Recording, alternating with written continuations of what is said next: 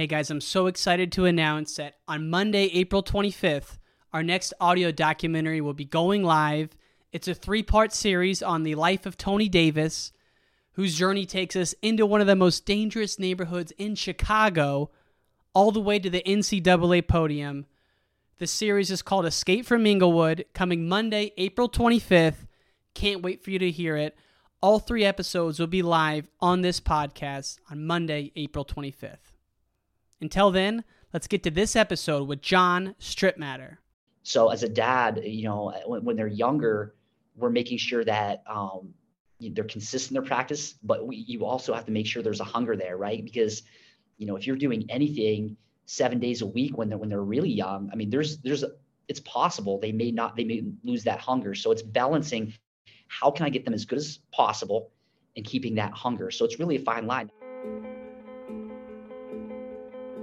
We can endure anything and adapt and pivot and change. Wrestling gave us that ability. I would say nothing in life has impacted me more than the things wrestling has taught me in terms of self reflection, resilience, toughness. Some guys have it, some guys don't. Adversity, 100%. How to pick myself up and be a man after I failed. And everything that has shaped my life and where I'm at today would not be there without the values and basically the, the lessons I've learned through the sport of wrestling. For me, wrestling saved my life because it, it allowed me to focus and channel my energy. We're fortunate if you wrestled because if you wrestled, natural talent helps, but it's it's five percent of the ingredient. It pales in comparison to heart and technique and effort it humbled me, taught me humility. Nothing can hit, humble you more than wrestling. I think it's the learning to adapt, right? You learn, you learn how to adapt, you learn how to solve problems. You know, if I look back at my time I spent wrestling, if it gave me one thing more than anything else, it's mental toughness. Ladies and gentlemen, welcome back to the Wrestling Changed My Life podcast. This is your host, Ryan Warner. Our guest today is John Strittmatter an NCAA Division II national champ back in 1999. Now he's one of the coaches at Young Guns, which is one of the premier wrestling clubs in the country. They've produced the likes of Jason Nolf, Spencer Lee, Bo Bassett, maybe you've heard of him, Sam Herring, maybe you've heard of him. This guy is a wealth of knowledge, and I can't wait for you to hear this interview. Fan of the week goes to Phil Merrill, a fan of the TJ Williams podcast. Who isn't? A lover of the Midlands tournament, and a listener of this podcast. Phil, thank you so much for the email and for all the advice. I really appreciate it. This episode is presented by Spartan Combat. The Spartan Combat Nationals just went down this weekend. Thank you to everyone who went and attended. Spartan Nationals is going to be returning next year, but for now, I just want to say a quick thank you to everyone who went. It means a lot. John Strittmatter, welcome to the podcast, sir. Hey, Ryan. Thanks for joining, man. It's going to be such a fun time today. First, I want to congratulate you guys on the new facility. When did that get done? So that was last summer, and uh, I mean that's kind of a dream come true for for Jody and basically everyone associated with you know uh, Jody and myself, our family. It's uh, it's a Taj Mahal, man. It's it's beautiful, and it's just a great place for kids to come and train. Um, there's a huge mural out in front that has all the Young Gun uh, champions of the past on it, and it's so motivating. And I know you see these younger kids come come through there and look up at all the names and stories. Every every picture there has a story, and um, with that story is great motivation. So I know we have a lot of kids uh, between Jody, myself, uh, my other brother Joe, and uh, for them to be around all those great role models is is really special. So it's it's been last summer. I didn't realize that. I saw Jody mm-hmm. at the uh, Iowa Penn State duel, and he showed me the picture of the mats, and it's like I've never seen a room with that many mats. I thought it was new, so that's been going. And and for folks who don't know, how just describe it. How many mats you got in there? Oh boy, I'm, I'm so bad at that. Right, I'm not sure. I know it's it's ginormous. It, like it's really, six. Really big. I'm thinking like I've, I've never seen anything like that it. Sounds folks. about right. Yeah, I think it's, there's about yeah. It's so big, and the way it's created, like I said, it's just special. Um, just it's you know, part of the Young Guns philosophy is just about training and training with passion. So when you're in there, it's a very motivating environment, and you can almost feel the energy, um, you know, from the the training facility. Definitely. I mean, you think about some of the hammers you've had come through there. I mean, my goodness, Spencer Lee, Jason Nolf, now the Bo Bassett, you know, Sam Herring, some of these young cats coming up. And uh, for folks who aren't from Pennsylvania, how many operations and locations do you guys have going? Is it just the one right now, or? No, no, no, no. We we have uh, multiple sites. We have um, you know sites in uh, Pittsburgh. Um, we have a site uh, where jo- Jody's at. We have a site in Altoona. We have a site in Johnstown. Wow. So um, each of those sites are special and unique. It's really um, you know each site has um, kind of dra- attracts a different uh, demographic of, of wrestlers as far as some are older sites, some are younger sites. Um, you know, the Johnstown site's more of a middle schools. Uh, not now they're going to the high school site. So each one is special and uh, has something unique that it brings to the table. I can't wait to talk about some of the philosophies that you guys embark and, and practice at each at each location. And I know you're big on books and, and motivational talks, so we'll hit on all that stuff. But yeah, sure. I just want to go back to your time at UPJ. You wrestled for one of the great coaches uh, of any level. Uh, was it Coach Pat? Yes, Coach Pecora. Absolutely. Coach Pecora. Yeah. So, mm-hmm. um, you tell me a little bit about who he is and how he got on your radar. Right. Well, Coach, he's a legend in our community. Um, I mean, he's an absolute legend. And the most impressive thing about Coach Pecora, I mean, he's he has the all-time wins record. Um, so he's incredibly successful. He's had two national championship teams, multiple All Americans, multiple national champions. But the most impressive thing you can say about Coach is that impact he has on um, the individuals who go through there. So in our area and region, in, even this part of the state, you know, Western PA, when when you know a kid graduated from UPJ and wrestled under Coach Pecora, you know you're getting a really good human being. You know, Coach Pecora, um, his wrestlers, uh, tr- tremendous husbands, fathers. Um, they're very successful in what they do in careers, very clean cut, just great, great people. And that's that goes back to Coach Pecora. I mean, all of his the way he raised his own kids. He had four kids, and I mean, they were all the homecoming kings, the home, uh, you know, homecoming queens. Just you know, anything Coach Pecora touches, it turns to gold. And he's I really attribute a lot of the character and and a lot of our beliefs is from Coach Pecora. And so, when you get into his program day one, is it something where he's going to work you hard and put you through a little bit of a meat grinder, or does he take a, a different approach? Coach, he definitely has a different approach. It's um, it's more it's a consistent, it's a chop wood, carry water approach. And a big part of his philosophy, just as it is for for our philosophy in Young Guns, it's it's the character element. So he would always talk after every practice about character, and that's something that Jody and I do to this day. To, you know, talk about the importance of character and being a good person, treating people right, and uh, that all goes back to Coach Pecora man, I just love how you guys are all about the holistic approach. And, uh, you know, I've had Spencer Lee on here, and, and he obviously tells the story of when his dad wanted uh, Spencer to be on the Young Guns dual team. And uh, one of you, one of you, your brothers were like, "Well, you can only right. be on the dual team if you come here." And so uh, that's just totally counter to what we're seeing in this day and age with, you know, people building these all-star teams and just doing anything to win. But you guys take a different approach and uh, that sounds like it started with your college coach. Yeah, absolutely. So, coach, you know, anyone who's wrestled for UPJ or been around Coach Pecora, they know the importance of relationships.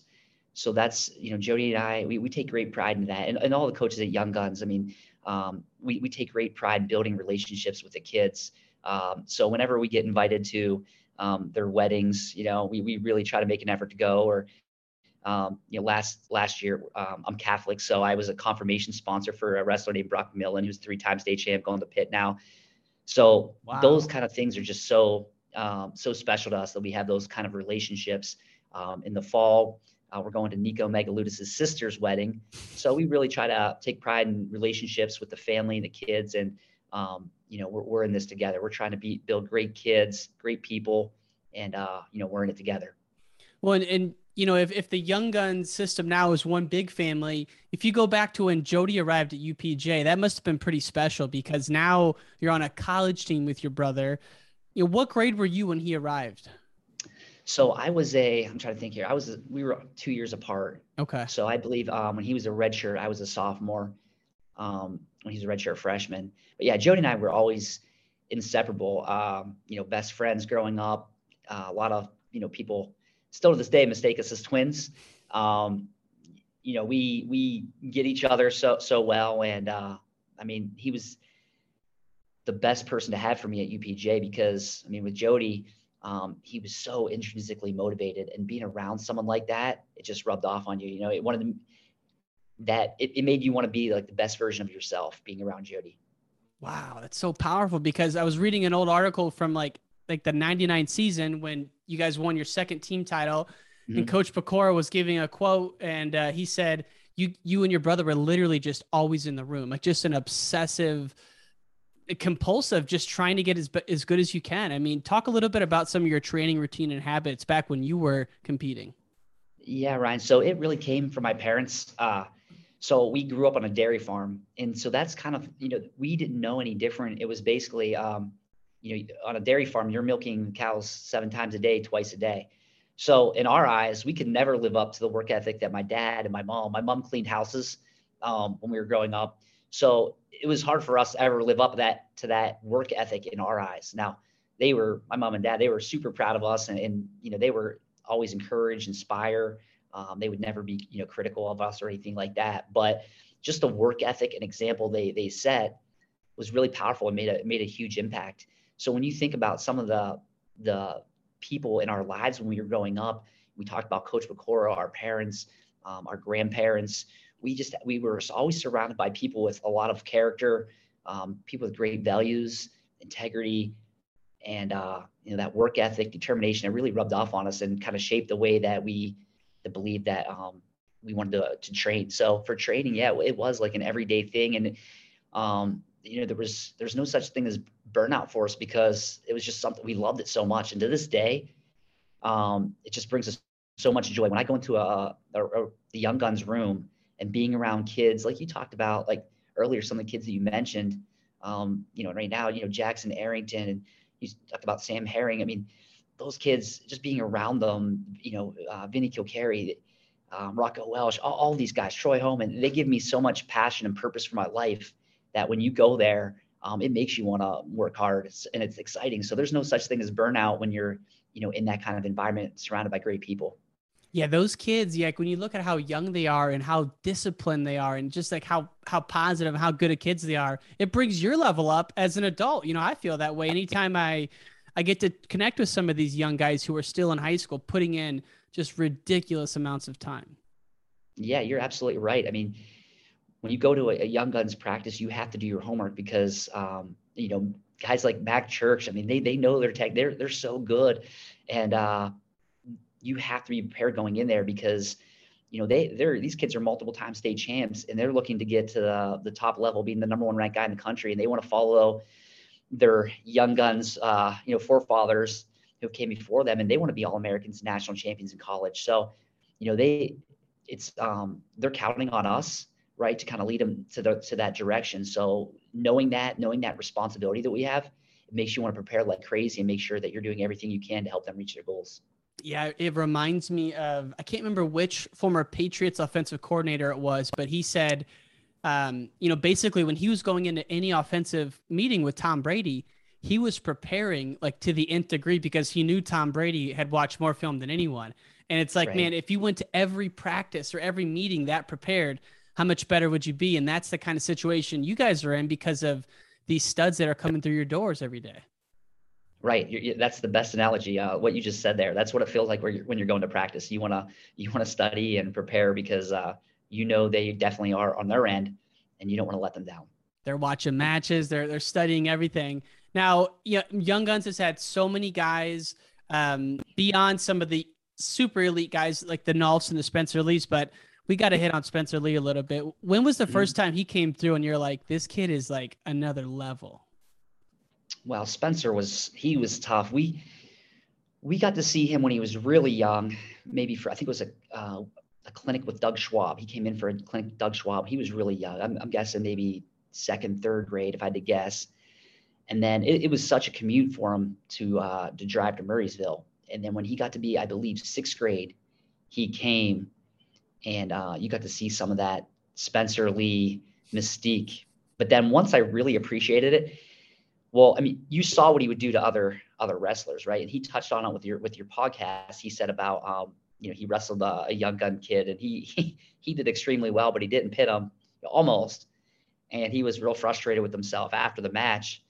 and so you saw how dominant he was.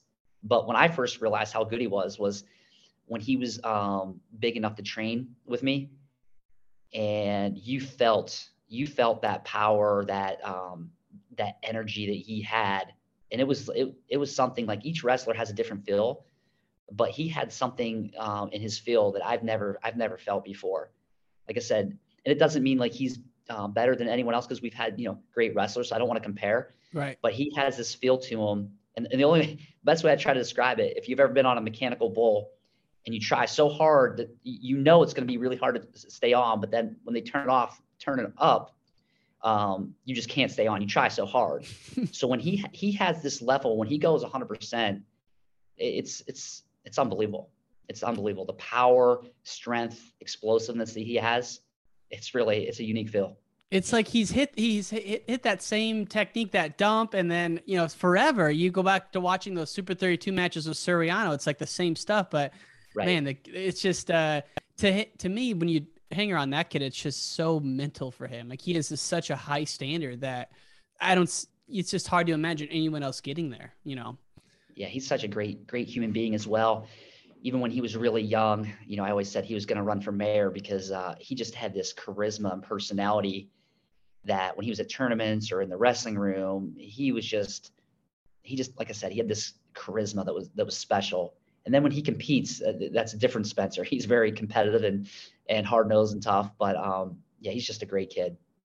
Wow, I mean, and the guys we could could mention go on for days, but another guy that came through, uh, Jason Nolf, you know, just again one of the best college wrestlers of the past decade, maybe maybe more. Um, he takes a different approach to it, but I mean, yeah, I don't know a lot about Nolf to be honest with you, but like, what was he like coming up through the ranks? As like serious and focused, or did he come on a little bit later? So Jason Nolf, he had this personality, and uh, it, it was really unique. So when he came into the wrestling room, the best way to describe it would be he had this passion that was so great that there was nowhere else on earth that he'd rather be um, that's when he just he enjoyed the camaraderie. He enjoyed um, just the the fun. Like he would even back then, you know, before he was at Penn State, um, he had a tremendous amount of fun at practice. Some, you know, sometimes you had to dial him in a little bit as far as, um, you know, he he loved playing pranks on me. You know, Jason Nolf, Gavin Teasdale, you know, Max and those guys were pranksters. But um, he it was just there's nowhere else he'd rather be. He just loved practice that much. He loved the, being around his buddies. He he loved learning new moves. He loved pushing himself to the limits. So I believe in, in my mind that's why he got so good is he just loved every single aspect of it, um, and uh, you know that translated over to, to success. Now, what's interesting is you know some wrestlers at Young Guns they're just completely dominated. They, they crush at practice, but he was always experimenting, right? It was like the wrestling room was a um, a laboratory where he was going to experiment. Um, and his dad, when he was younger, uh, when I say younger, I mean he came to us probably you know uh, I say eighth grade, something like that. Um, but his dad early on would get frustrated because he would be getting taken down the guys that um, you know you wouldn't normally see him getting taken down.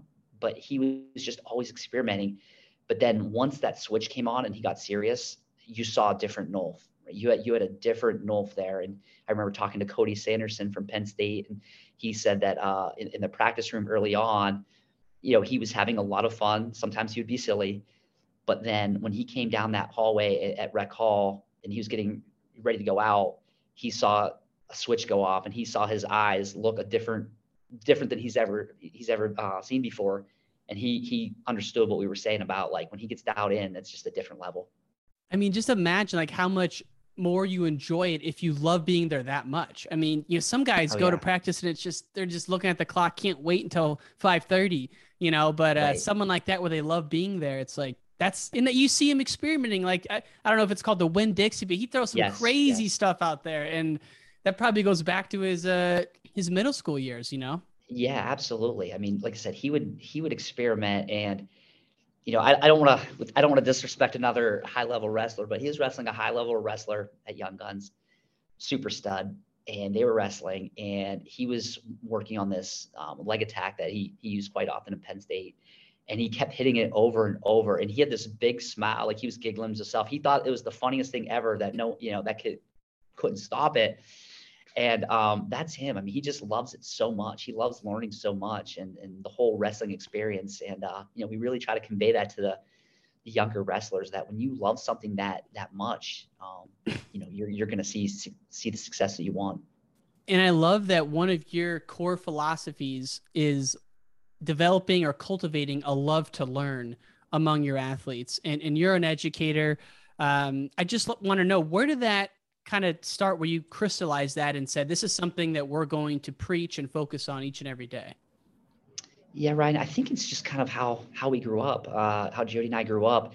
So what was interesting with, with our journey is that, um, you know, dad, he was always working on the farm. So anything that we wanted to achieve had to be on our own. So we watched videos, um, you know, for Christmas, you know, we had the, the best Christmas ever. Well, uh, every year we got that we'd always order the uh, division one semifinals that were um, they would always sell. So we'd watch every semifinal match. Um, and you know iowa was always our favorite when we were growing up. So we'd watch you know mark ironside and lincoln mcilravy and those guys. And and that was just the most powerful motivation that we could have. Um, we read as many books as we possibly could about you know a lot of the iowa and gable things. But just anything with motivation sports psychology probably um, in college, early college throughout my life, it's always been something I've been fascinated with the sports psychology end of things. And, uh, you know, I feel like now as a coach, all that, that wisdom, sometimes it didn't always, uh, you know, help as an athlete. Um, I don't want to say help, but we were always climbing that mountain, right? We were always climbing the mountain, but I feel like, you know, as Josh Medcalf says, you know, we, we came up the rough side of the mountain. That never, nothing was ever easy for us. It was always just by a lot of hard work but all those lessons we learned by going up that rough side of the mountain has really helped a lot of the athletes that we see today. Yeah, no, I, I love that perspective because so many folks who get into reading and development in their 20s and 30s, a lot, at least I'm always thinking, man, I wish I would have known some of this when I was wrestling just to calm myself down, you know? And uh, right. when you think about the sports psychology aspect of it, what are like, what are some of your, I don't mean to put you on the spot, but like core principles or beliefs in terms of helping kids calm down and and really wrestle a match without that anxiety holding them back. Because that's obviously a big part of uh, of youth wrestling is the mental part of it. Yeah. So it's it's interesting. We kind of kind of go the opposite way a little bit as far as what you might think. And um, with studying that sports psychology I, I, think you know without really knowing you know what penn state's doing with their secrets but uh, um, almost sometimes devaluing the outcome and really valuing the process is kind of like our big the foundation of what we're doing. Um, you know, just becoming. Tervel Dlagnev has a, a, great speech on uh, sports psychology where, um, you know, he, he told a story of if you uh, if you went through your wrestling experience and you got second, you know, it, is it a miserable one? Is it something that you're like, you know, upset with? Or are you going through this experience trying to be the best version of yourself? So that's something we're really trying to emphasize to, to the kids is that um, you're going to have a lot of opportunities, whether it's a state tournament, Super 32, the World Trials, Fargo. There's so many opportunities to go out and really see if, if you're the best version of yourself. So we don't value something where we put all the stock in that and that um, creates pressure. We try to take that pressure away and, and say, hey, there's a lot of opportunities here. This is just about you know seeing how good we can be on on this journey. Um, so yeah. we've, we've had a lot of uh, you know a lot of success, really devaluing the outcome and you know valuing just that uh, the process. Yeah, it reminds me of something Gabe Dean said on this show one time is, you know, once you I think it's once you take more pride in your discipline than your results, you become a dangerous wrestler. And uh, you know, like someone like that, you read about his brother Max eating a kale salad every night for six months straight. Oh, yeah, he's disciplined with the process, and he's never going to slip. And it sounds like you guys are taking a similar approach, where it's, you know, like you said, kind of like, you know, a casual indifference about the outcome, but a real hyper focus on on doing the right things every day. Yeah, and Jody was at Iowa, so he got a, he was around so many good influences at Iowa, and I remember I don't know if I read it or just being around Gable, he said that um, you know when you're approaching these competition, you have to approach it like it's the most important thing in the world, and, and you're training and making sure you're preparing yourself, but it's also the least important thing in the world where you're devaluing that outcome. So yeah. Um, you know that that's that's really powerful stuff. Yeah, legendary coach from Illinois, and I don't mean to be quote dropping today, but you bring the philosophical side out of me. But oh, yeah. Bill, Bill Wick, rest in peace. But uh, he uh, you know, he coached Gable in the Olympics. He coached some Right. of these legendary Mount Carmel teams in the '90s. Joe Williams went there, but he would tell kids before the finals, you know, there, there's six billion people in the world who don't give a crap about this match. You know, win, lose, or draw, and it's just a good reminder to keep you loose. You know.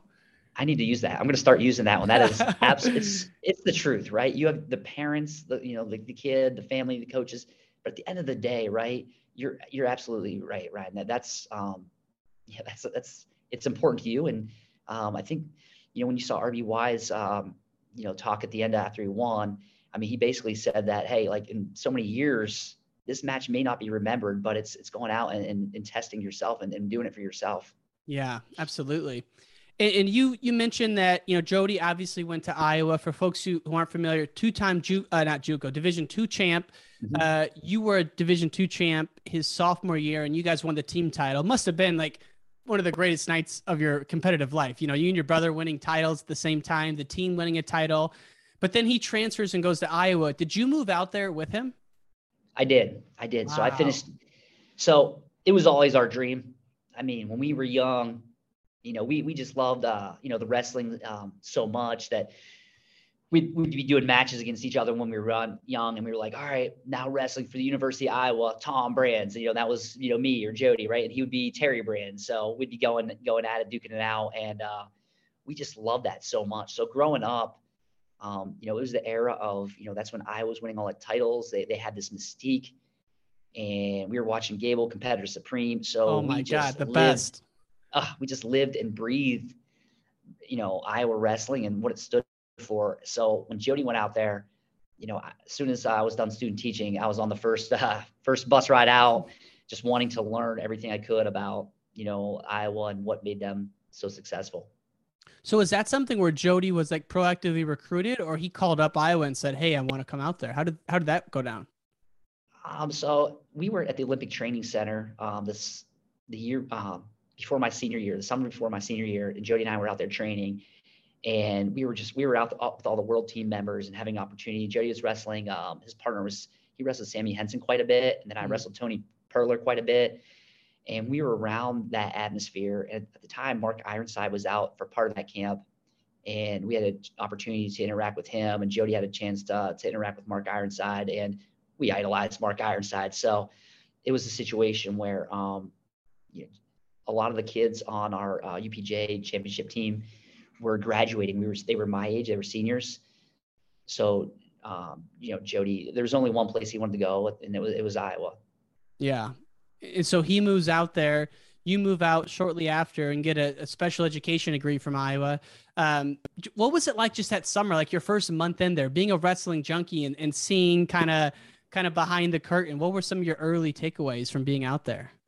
Yeah, it was just you know at the time um, it was just the best place to be as someone who loves the sport as much as we do. I mean, you would see the, obviously the Brands brothers and McIlravy and Schwab and Zadick.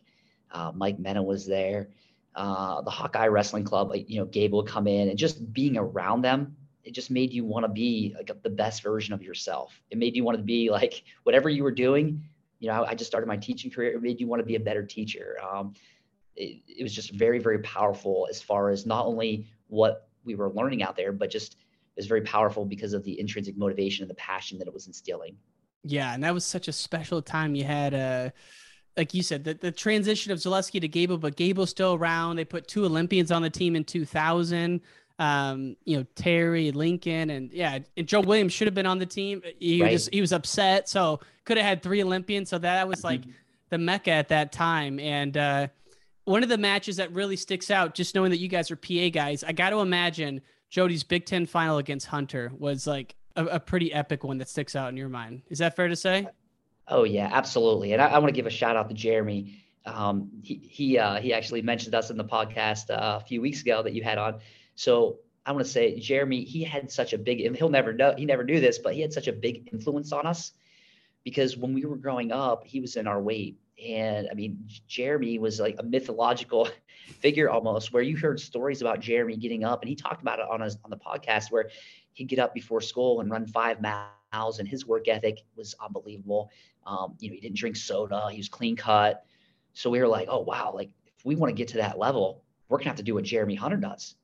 So he really, you know, Jeremy Hunter's someone that without directly influencing us had a major impact on us and, knowing that for us to reach our goals, this is how we're gonna have to live our life. This is how we're gonna have to train. And we, and we went all in, try to do that to the best we possibly could.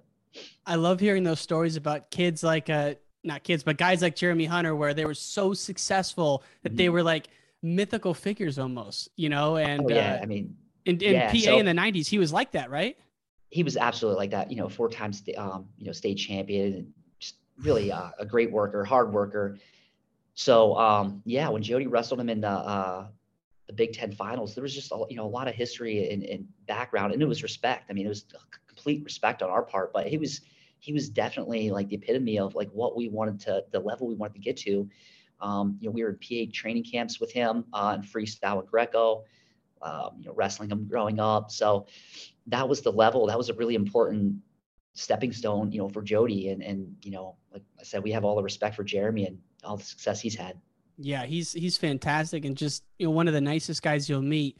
You know, the PA guys, man, you guys are all nice people out there. I, I appreciate it. Everyone I've come in contact with, and and uh, you know, you fast forward to to to again what you guys are doing now. Young Guns is just massive and this is during an age where there's a lot of academies popping up and you guys were you know there early and you're still there now um, you know i read that when covid hit you guys were having these zoom work zoom workouts so on and so forth and you would lead right. some of these meditation and book reviews. What are some of your favorite books that you tell young kids about that the young young guns guys are hearing about?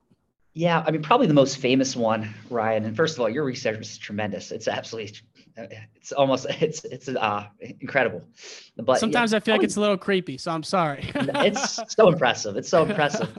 Um so i would say probably um josh medcalf um his his books chop wood carry water is probably the one that if you had to ask uh you know a young guns wrestler over the last few years what's had the biggest Im- impact on their particular career i would say chop wood carry water but the um let me stop what, you on that one because i'm yep. a, i'm in the doghouse i have not read that one despite sam telling oh. me to multiple times what's the yeah. what's the general thesis or takeaway from that book um it's it's the valuing the process and it's all about loving the process um okay you know it's i'm going to tell you one one you know quick story here we, we talked about you know the rough side of the mountain but you'll see, uh, you know, Bill Bassett will put this out there before he has big competitions, um, world, you know, going after world titles and stuff. And you know, we there's a, a short story. All these stories are like three pages long, and there's a story about chasing lions. So there's a biblical figure who um, was really unknown, but he, um, you know, slayed a lion. He was attacked by a lion. He slayed the lion, and then he became the king's uh, main bodyguard. Right. So we talk about um, you know, if you want to be, you know, successful, you want to you make it big, you got to go out and slay lions. So we're always chasing lions and finding that that next obstacle that we can go after because uh, you know, you don't want to protect anything. As you know in wrestling, you always want to be looking for those lions and looking for that next uh next mountain to climb. And that style of wrestling that you guys preach is so fun to watch because you're you are never protecting anything. I mean, th- these guys you're talking about, they're just they're going at it, like wrestling every mm-hmm. match as if like as if they're losing or they got a chip on their shoulder. It's just so fun to watch right. that style. Yeah, absolutely. You know, a good example that uh, Vinny Kilkeary, he won a state title this year, was his second title, Super 32 champ, and he was wrestling a, um, you know, a guy we have a, you know, once again a lot of respect for in this eight semifinals, and um, this wrestler was a Greco World Team member, and uh, he goes out there, and you know, Vinny, we're, you know, we're talking about just letting it fly and going out to get in his best positions and he goes out and he's trying to throw a Greco World Team member, and they're getting these crazy situations. And it was a, just an exciting match. But after he, he came up and was sitting with Jody and I, and gave us hugs and whatnot, and we're like, Vinny, I love how wide open you are, but that might not have been your best strategy. but it's just, but you know what? The just being that wide open is more important to us than maybe um, strategizing on exactly what move he should hit and whatnot. We just want to be um, wrestling free and going out and hitting his best holds. Yeah, and I bet, man, when there's a match like that, I bet the crowd at uh at Hershey's just going absolutely insane. It was going crazy. Yeah, it was insane. A lot of a lot of excitement that match. That's so exciting. Now you've mentioned a few names, and these guys are up and comers. And admittedly, I don't get too into following guys until they get you know to some of those world team levels. And um, yeah, I just can't wait to see what you guys produce next. But mm-hmm. when you look at you know, PA is so dominant at the at the mm-hmm. NCAA level uh, All Americans national qualifiers every year. And then on the freestyle scene, you know, my home state has done well at Fargo. And uh, I've heard you on a podcast where the PA guys were kind of deliberating why is Fargo not emphasized anymore with some of these top guys? And uh, I'm just curious your thoughts on like, is Fargo still a, a pinnacle tournament for you guys at Young Guns? And, and if not, how, why has that changed? Yeah, no, we love it. We, we okay. Jody and I, we love Fargo. We, um, you know, if it was up to us and what was best for our kids, I mean, we would take our whole contingent out there yeah. and wrestle. But, you know, kind of what made makes Young Guns, you know, special is that, um, you know, we don't force our style of technique or we don't force our philosophies. It's more of a we're, here to to help kids meet their their needs. So, Jason Nolf was never a guy who loved, um, you know, freestyle coming up mm-hmm. when he mm-hmm. was younger but there, there are some guys who, you know, Gavin Teasdale loved freestyle. He probably loved, you know, freestyle more so than, um, you know, folk style. So we push freestyle hard. Um, we always bring in the, the world team members here. He always starts off freestyle season by, it started with a guy named Nick Roberts, um, okay. bringing in his uh, world medal. Um, we had Spencer Lee, uh, you know, Bo Bassett. They, they bring in their world medals and we, we hope to create that passion and uh, motivation for the younger wrestlers seeing that where they want to be out there. Uh, Fargo is absolutely one of my you know favorite tournaments to go out. Um, you know, we have a lot of respect for Illinois, and now um, you know being able to know some of those guys. Uh, we, you know, Brian Medlin. You know, we oh my god, the best. We love that guy. You know, so um, just a great guy, and you know his son was at the uh, Young Guns camp last last year with Cannon Webster. They're just great human beings, great people. So we really um, are big fans of what Illinois is doing in freestyle Greco and uh, the success they're having. You know, guys like Coach Medlin really making a huge impact. Huge impact. And what's what as you're mentioning that, I, I kind of forget that you know I graduated high school in 07. So during that time, these cadet and junior world teams really weren't that big of a focus. But now the tournament, you know, the qualifier in Akron is everything. You know, so I forget that some of these top top guys aren't going to Fargo because they're at the World Championships. So that really is kind of taken off since you know 2013 2014 um, right is a big focus but mm-hmm. you know a lot of people listening to this are high school coaches or their parents of kids who are wrestling and the parents you know were really never in wrestling so they listen to this to get some insight so from from your perspective you guys are still putting a heavy focus on freestyle during the off season oh yeah a- absolutely absolutely in fargo you know, talk about that in the the world team trials. I mean, you're around all these college coaches out there. It, um, I mean, you'll you'll run into these kids are going to run into Olympians and Olympic champions and um, and place winners and, and national champions and all Americans. And once again, if your goal is to be the best in the world someday, you know that's somewhere where you want to be, just being around those kind of uh, individuals. And whenever you're wrestling on the uh, on the big stage at Fargo, um, you know, my, my heart, it's just, it's, it's a different, it's a different animal. It's a different beast. I have to use those sports psychology uh, tactics on myself because I want to portray calmness because uh, it's, it's something, man. When you get called uh, mat one, that it's go time. Woo, let's go. And I just, yeah, I love that tournament. I love seeing breakout stars. Like I mention this all the time, but you know, didn't know a lot about Eric Larkin's son, Kyler Larkin until last year. Boom, he comes out there, just explodes. And he's, he's he's having some great matches. So I I can't wait for freestyle season and, and knowing you guys are you know really you know putting guys out there and, and taking the time to coach that. I mean, you go out there and coach Team PA. Is that right? Oh, yeah, yeah. Yeah, and in PA, um, you know, a shout out to the the whole organization there. They really they um they try to include the the club coaches and um, you know it's a it's a one big family on the on the PA staff. We have a great time uh, just bonding with the other coaches and learning what the other um, you know clubs and teams, high school teams are doing. Around the the college guys, so it's it's really fun to be a, uh, a part of Team PA. And like I said, it's a, a shout out to everyone involved there because uh, you know they make it possible. There's no egos. They want they want the kids just to have the best possible experience, and and PA wants to take their best possible team because we're we're, we're you know we're trying to catch uh, Illinois in freestyle Greco. well, it's uh, I mean, you, you need time a state finishes ahead in PA in wrestling, you got to feel good about that just because of how dominant PA is. And if you look at man, the state tournaments out there, I, I got to get out there for a PA state tournament because I, I'm told that both divisions are kind of equally as competitive. Whereas in some states, like the big school division is just infinitely more deep than the small school division, you know?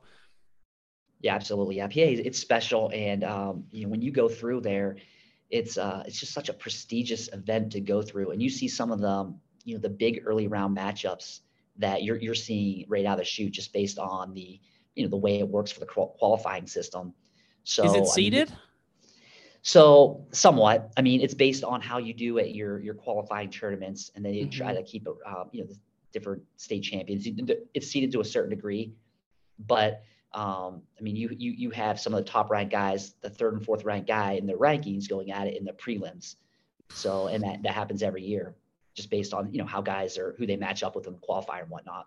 Do you have to win your qualifier to get to the big dance? No, I mean, depending on where you're at, I mean, they'll take you know some regions three and some are more than that, but um, it definitely gotcha. rewards uh, being the regional champion there.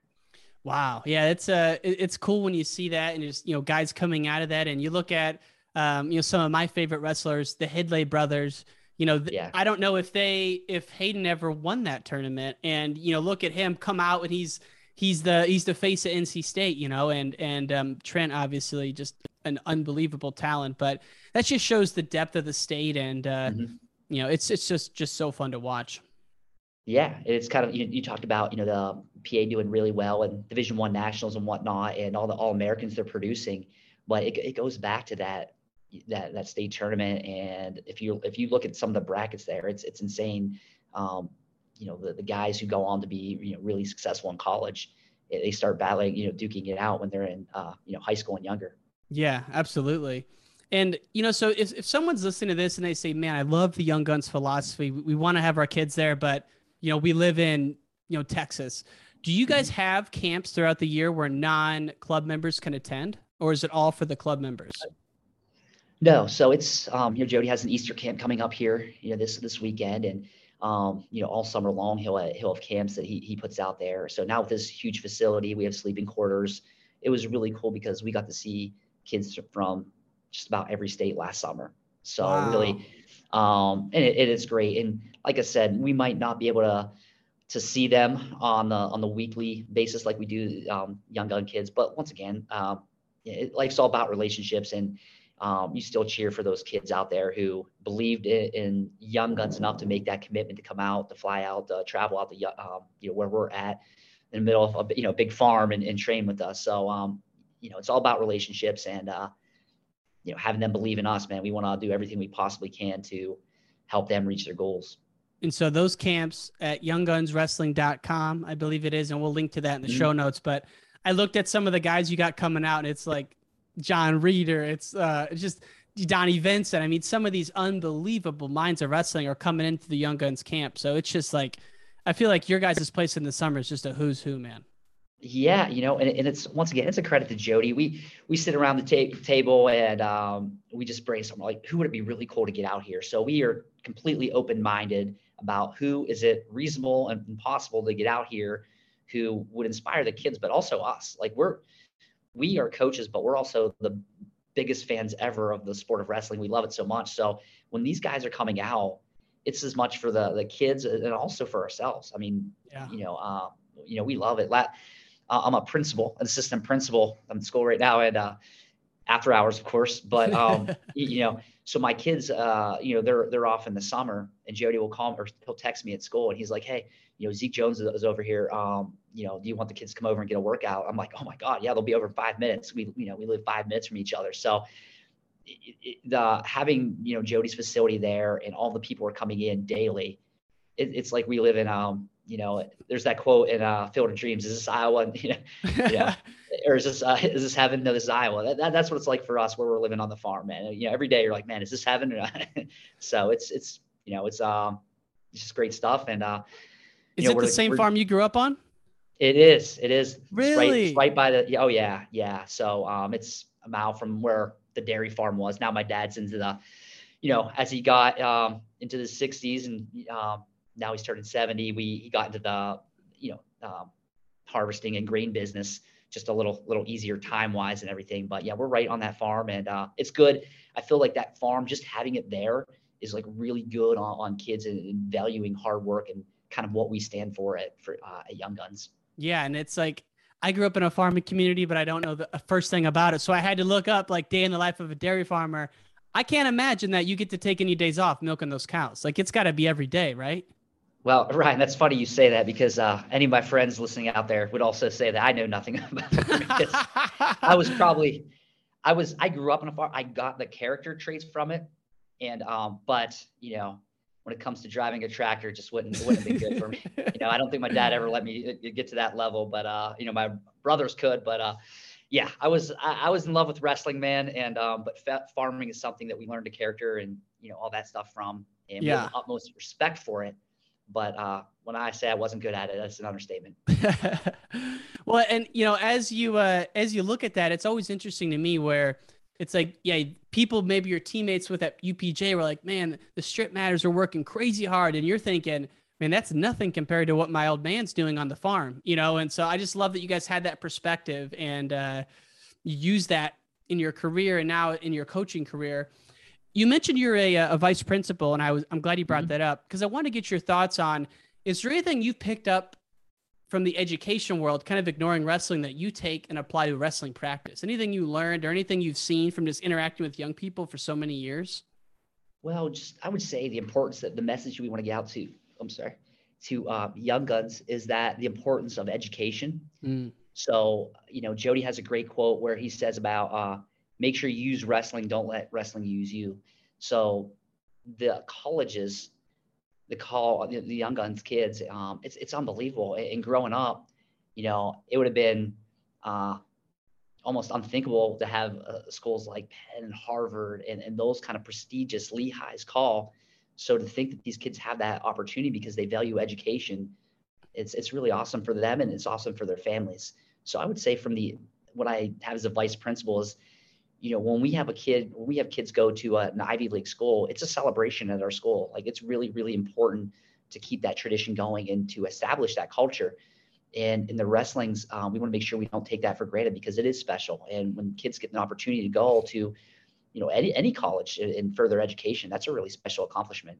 Yeah, and, and as you know, the, the, the wrestling years are like this compared to your life, you know, and so right that that love of learning you guys instill it applies to school it applies to wrestling. But then when they get in their first you know in your 20s where it's your first real career and you're kind of freaking out you can you can apply that love of learning to whatever it is whether it's business or or or maybe they're becoming coaches in their own right. So it's something that is a it's a cycle and it keeps coming back to the kids you're you're working with. Now I, I wanted to wind down with a little bit of a selfish question because I, oh, yeah. uh, yeah, I'm, I'm engaged. I'm getting married in September, hoping to have a young one in the next year or two. So, you know, I think about this a lot. You know, if I'm fortunate enough to have a boy or girl that wants to wrestle, what's like the first couple of skills I would teach them? You know, I think about it all the time. So I wanted to ask you, you know, you have you have obviously kids, and uh, your brother has kids. When you think about like early development in wrestling, someone who's just getting into it, what are some of the first things you teach young kids? Is it oh, stance? Oh, Is it getting off their back? Like, where do you guys start usually? So Ryan, first of all, we could have a whole podcast on on this because I love this topic so much. But um, before even even the technique, I'll say this: like one of my my good friends, he gave me this advice as we were um, Jody and I. We, we started all of our kids this year, so he has uh, he has two that started wrestling, uh, Journey and JoJo, and then I, I have three little or two little boys who started. I have one who's you know a couple years away, but um, the advice. And how old are they? I'm just curious. When did you guys put them so, in?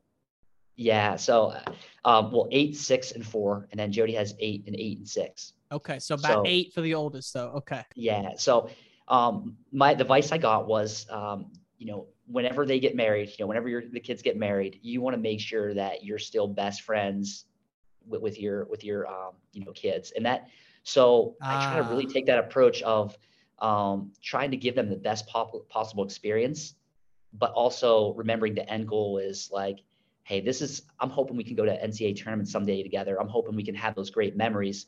So I want to make sure that this is just a positive experience. And if anything, we're probably cautious on over overdoing it. We're probably going the other way a little bit, but that's just because you know we, we love them so much and we want to make sure that they we, we have that strong relationship. But um, yeah, we did. I mean, they are they are consistent. Like we talked about our uh, philosophy, they're consistent. They go to Young Guns a couple times a week. They're around us, um, you know, th- this year. But to answer your question, we we got them in gymnastics really young, and I can't say enough good things about that. They're still in gymnastics, and you start wow. to see some of their, um, you know, you know, it's just one day a week, but you can start seeing some of the the movements they're doing and the flips. It's, um, you know, really coming along. But uh, yeah, as far as the technique, I would say, man, just if they're consistent at practice and they love it, they're I don't know if there's one technique that's you know going to work or not work, but it's um if they're consistent at practice and they love it and they love being around their buddies at practice, I feel like through that consistency they're they're going to get good. Um, now we didn't start competing our kids until um, the the oldest one was eight, uh, Jody's and mine, and then you know the one um, the other two were six, and that it seemed like a really good, just a really good experience starting at that age. Um, yeah. The eight year old, surprisingly enough, the eight year olds are they, they play they're playing catch up a little bit. I mean, um, I mean they uh, my oldest um, and Jody's oldest Jody's oldest won the girls division. So she was a state champ, which was super cool. She had to win some really gritty matches to do that, which was awesome. Wow. And then my oldest was he was a state qualifier this year, his first year, but um, I feel like uh, it, it's good. Like they're learning. They're PA wrestling. I mean, they're they're starting them young, so it's there's a little bit of a catch up if you're starting you know at eight. But I feel like over the the course of time, um, just valuing the process and being consistent, I feel like they'll be you know competitive if they choose to be competitive and yeah keep loving it. It's such a long game because it's crazy that at eight eight years old you already have some kids that have been doing it since five and they're coming out just smoking you know smoking kids so if you got a oh. eight year old who's a first year you know he's going to take his lumps but then, you know, fast forward 10 years when he's a senior in high school, you know, hopefully the tide of the tides have changed. But that, that's what we're hoping. That's what we're hoping. But you're already seeing that though at eight years old, these kids are yeah, coming in as like. I was at the state tournament. I was at the state tournament and, uh, in the 8U division, I was like, oh, oh my God, this that's unbelievable. Some of these kids, I'm like, that kid could beat me. That kid could definitely beat me right now.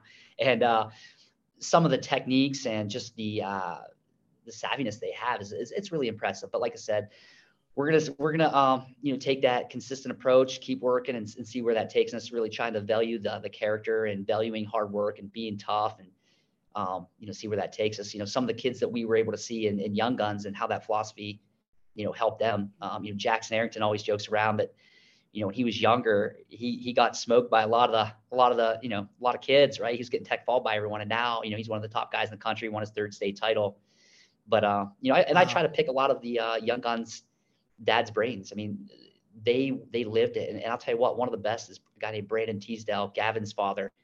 He gives me so much good advice. He says, John, here's here's what I you know what I learned. Here's what I did wrong. Here's what could help you. And he is the best. He's like a whisper.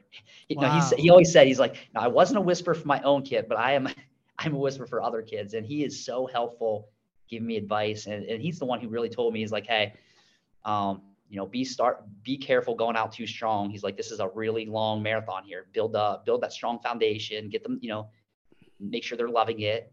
But he's like, this is a marathon, and you want them really um, loving wrestling, being tough, having a passion for it as as they start progressing and getting older. So we've tried to take a lot of what you know he's been telling us. Yeah, I mean, think about all the minds you get to pick. It's crazy. Oh, not, not even the coaches, the dads, and like, you know, these dads are so into it that they, you know, they're they're basically private coaches in, in, in a way. And it's funny you say uh, Teasdale's dad because I was looking. Uh, I'm doing a documentary right now on Tony Davis. It goes live in like three oh, weeks. Oh, yeah, I'm excited for that. And he, Mount Carmel, back in the '90s, would travel to a tournament called the California University Classic, which is now called the Powerade mm-hmm. Tournament. And, oh, sure, uh, yeah. Um, I think it was called the Cal. Yeah, the town is California, Pennsylvania, or right? I believe, and now it's the Powerade. But Teasdale's dad's name was in the bracket, and it, there's like Teague Moore was there, Kerry Kolat was there, and I'm like, I bet that's the same Teasdale. And so, uh, yeah, I, I don't oh, know yeah. if you guys were at that tournament back in the day, but it, it was the precursor to the Powerade tournament. So Gavin's dad was a, he was an absolute beast for for one. He was an absolute beast. And funny story, when we first met Gavin, okay, when we first met Gavin, we were having a Saturday workout, and uh, one of our young gun kids said, "Hey, there's this really tough kid." Um, you know, I'd like to bring to practice. I was like, yeah, what's his name? And he said Teasdale. So he brought him to practice. And right when I saw his dad, I'm like, holy cow. I was like, Brandon, you kicked my butt back in high school. He, he, he, uh, he wrestled me one time, kicked my butt. So sometimes Ryan, it's very humbling. And, um, you know, yeah. it's just funny how work, uh, life work, works out. And, uh, went, went from that. And now he's given me all kinds of great life advice and, you know, just a great, another great relationship that we met. Awesome. Well, Mr. Strittmatter, it's been such an honor to talk to you, and we could sit here and chat chat for hours. I mean, let just on the technique stuff alone, or, or just you know, another big question I get is how many times should my kid be wrestling in the off season? And I think it just comes back to like are you driving the kid there? Or is the kid wanting to go? You know, and, and that was my Mm-hmm. last question for you is do you have any recommendation for these parents out there who are like they don't know what to do? Should they be wrestling all summer? Should they be doing baseball? You know, you hear about the good old days of the multi-sport athlete. We'll just wind down with that. What are your thoughts on like competition and balancing it? Yeah, so I have a really good response on this and Ryan. So whenever I have a kid, right, who's all in, and um, I'll just use an example of, you know, a kid named Brock McMillen, right? So I know when Brock came to us now, um, and he's as he started getting older, we'll start saying um, maybe you know fifth grade, sixth grade, middle school. I knew that he was someone who just loved the sport so much. So my my job was as a coach, get him as good as possible, right? So he did all his other sports. You know, he's really good at all the sports. So we encourage that. But um, he was also very consistent coming to young guns. You know, we try to get them, um, you know, enough, enough matches where um, they're keep, you know, they keep developing. With our high school kids, um, right now, I want them if they're climbing the mountain. You know, we say like I want them getting a lot of um, you know matches this off season. Uh, Yeah. You know, Jackson uh, Arrington. I, I said about him, he just wrestled you know Meyer Shap- Shapiro and had a great match. He lost, but he got better. So I love that we're seeking out competition. So as a coach, we're always trying to you know seek out matches once they get to that middle school age high school especially seeking or you know it sounds crazy but seeking out losses almost and finding competitions where there's a chance you might get beat but as a dad it's a little bit different so as a dad you know when, when they're younger we're making sure that um, they're consistent in their practice but we, you also have to make sure there's a hunger there right? Because you know if you're doing anything seven days a week when they're when they're really young i mean there's there's it's possible they may not they may lose that hunger. So it's balancing how can i get them as good as possible and keeping that hunger. So it's really a fine line. Now if a kid's more intrinsically motivated you can run with that. And if you have a special kid like you know like um you know bo bassett uh, you know loves it. I mean loves it loves it. Oof. you know, or sam herring you know. So you can you can do that more but i don't think you can have a cookie cutter approach where um, you can do that to every kid it's right? Every kid is different based on their their um, motivation levels. You want to you can expose them to more competition and more more practice but as a rule of thumb i do think you have to be consistent. I, I think you need to be consistent there you know a couple times a week at least um, you know even when they're young So and so if if they're just to recap, if they're in high school on the grind where they're talking goals, they're they're coming to young guns, you're trying to get them, you know, basically another season of matches if possible, you know, 20, 30, 40 freestyle matches. Um, oh yeah if not more right like i'm like so the kids who are really so if we're trying to if you're looking for that cinderella story who um, you're trying to beat all odds and a a kid who maybe never even want to never even made the state tournament when they were younger i will encourage a lot of matches at the high school level at tournaments where there's some kids that they can start building their confidence you know um, i know i tell a lot of stories but you know a Mm-hmm. Great example them. of I that was so Gavin Teasdale, when he was uh, in high school, he went to a tournament and he he was at a tournament, World Team Trials, and he wrestled uh, Piccininni, Dayton Fix, right? So I remember wrestling him that week before he left, and all the time before he left, and he was extremely good. But when he came back from that tournament, he lost to Dayton by a point. He beat he tech fall Piccininni. He was a different person. He instantly like he lost that off factor when he was wrestling me. I was like, this is a different person. So we talk about that. One tournament can change your mind, which can you know help you jump jump levels. So the guys who are trying to really climb that mountain, um, yeah, I mean we're we're seeking out the, that competition where they have an opportunity to knock someone off who can you know change their mindset. And even a loss can change their their mindset. I mean, for the better, Oh, you know, which is It's like huge. Yeah, wow. it's huge. I love it. And uh, just the one thing I've seen also is, and it was big for me, is taking a kid to a big time event. Like the first time my mom took me to the Olympic trials, it was my birthday present in seventh grade. It was, or like ninth grade. It was unbelievable. And uh, NCAA's, you know, I'm sure the same thing. Do you guys encourage that as well? Like getting these kids to some of these premier matches where they can see how important wrestling is at the at the highest levels, just to watch.